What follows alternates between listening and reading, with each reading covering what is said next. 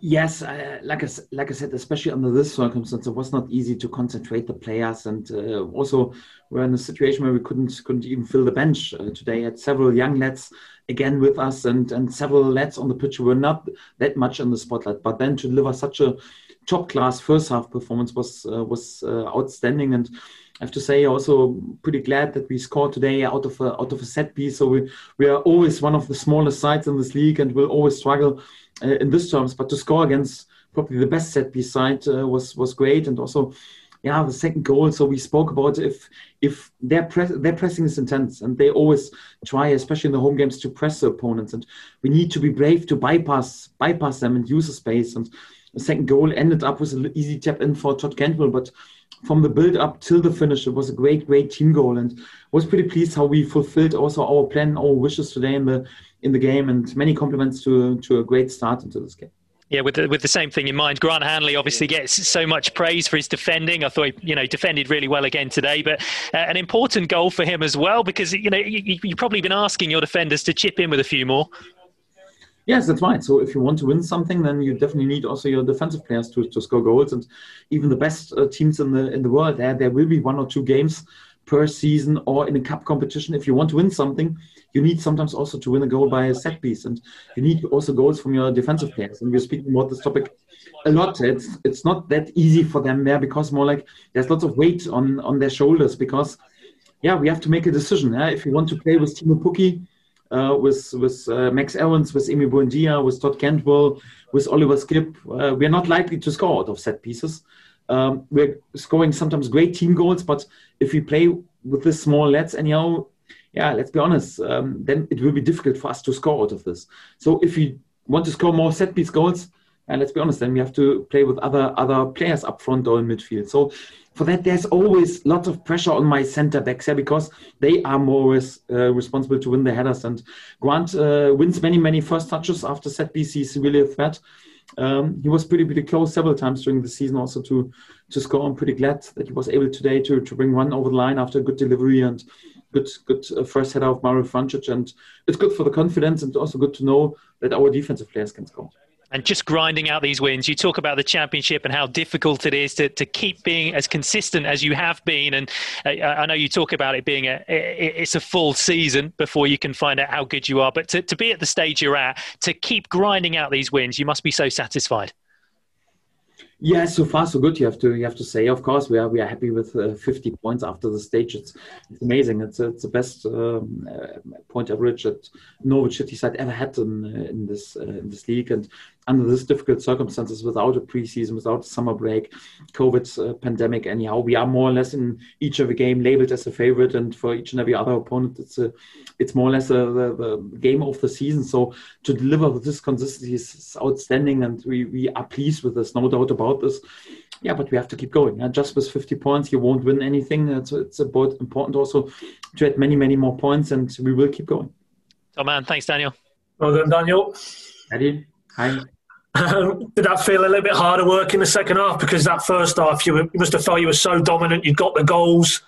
Um, but then the second half, you had to dig in, as you said earlier. And it's testament to your players, particularly with the, the issues you had to deal with this week. But did it feel it was a harder second half than it probably needed to be?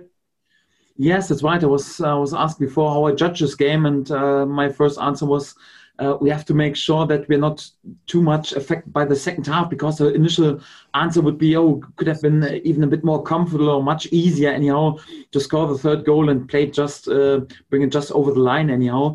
Um, but we do a bit to the situation of the game. I think 60 minutes we were absolutely dominant. Yeah, there, there was perhaps a little spell when we felt a bit too comfortable, didn't have enough pressure on the ball anyhow, and out of out of this they scored a bit out of nothing than the, the first goal after that, they brought their key player, uh, Kiefer Moore, in. He was buzzing after being out for such a such a long time, and of course, in this moment, then we were so dominant. And this moment, of course, they smell a little bit blood. And and for us, it was like, oh, we were so dominant. Is it perhaps even possible to to give this uh, game even away? And of course, and you you don't play that com- uh, confident further on. And in this moment, it's important to to to dig in. And of course, especially when without uh, several several experienced players and having also many young lads yeah, like our third choice goalkeeper uh, on the uh, on the pitch. So it's it's not that easy. And but I have to say how we were then really willing to to to dig in and also show good body language and good spirit, and also to to bring it out line is is also pretty pleasing. Yeah, of course, I would have preferred to have an easier win in the second half with a third goal, perhaps a fourth goal. Quite comfortable also in terms of goal difference, but these type of wins show also and say a lot about, about the winning mentality, and I'm pretty pretty pleased with this one.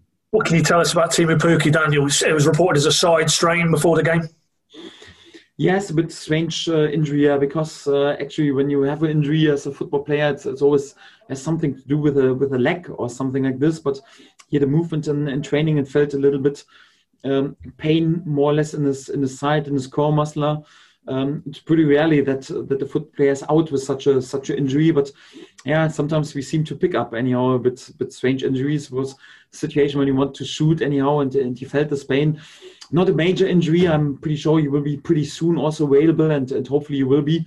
Uh, but yeah, he wasn't able to sprint with 100% for, for this game, and then it makes no sense to to take him with us. So we hope that he's available, perhaps even for the for the Bristol game. We have to wait a bit how the next uh, days will develop. But uh, of course, it was also a major blow after after this difficult week to to have him out. And uh, but also compliments the lads and uh, especially also to Jordan Hugill. I think what we've done today, also without without Teemu, was was really fantastic. Yeah, and then just final one. I mean, another lad, uh, Tim Krul's. I think he's tweeted before the game that he's finally back with his family now. He's he's ended his isolation. Would you hope? I mean, obviously Daniel hasn't let anybody down today, Daniel Barden. But would you hope again, talking about Teemu and Bristol, maybe Tim, with a bit of luck, if he can get a couple of days training, could he be uh, in your thoughts for Bristol Wednesday, or is it too early? From the legal point of view, he's he's definitely allowed. We have to wait how he how he felt, how he will feel, because he felt uh, lots of symptoms and, and was pretty pretty uh, dried anyhow and and um, felt a bit bit weak. So let's see how the next days will develop. He's much improved and and nearly without any uh, any problems right now. It's more like to, to keep him go, get him going, and I hope he's he's back pretty pretty soon. If it's already uh, a, chance uh, for for Bristol, we will see. I wouldn't rule it out. So let's wait how the next days will, will develop. But he's definitely on the on the right path. I'm pretty sure that he's and also pretty confident that he's back pretty pretty soon, either for the Bristol game or then perhaps for the FA Cup game. We'll see.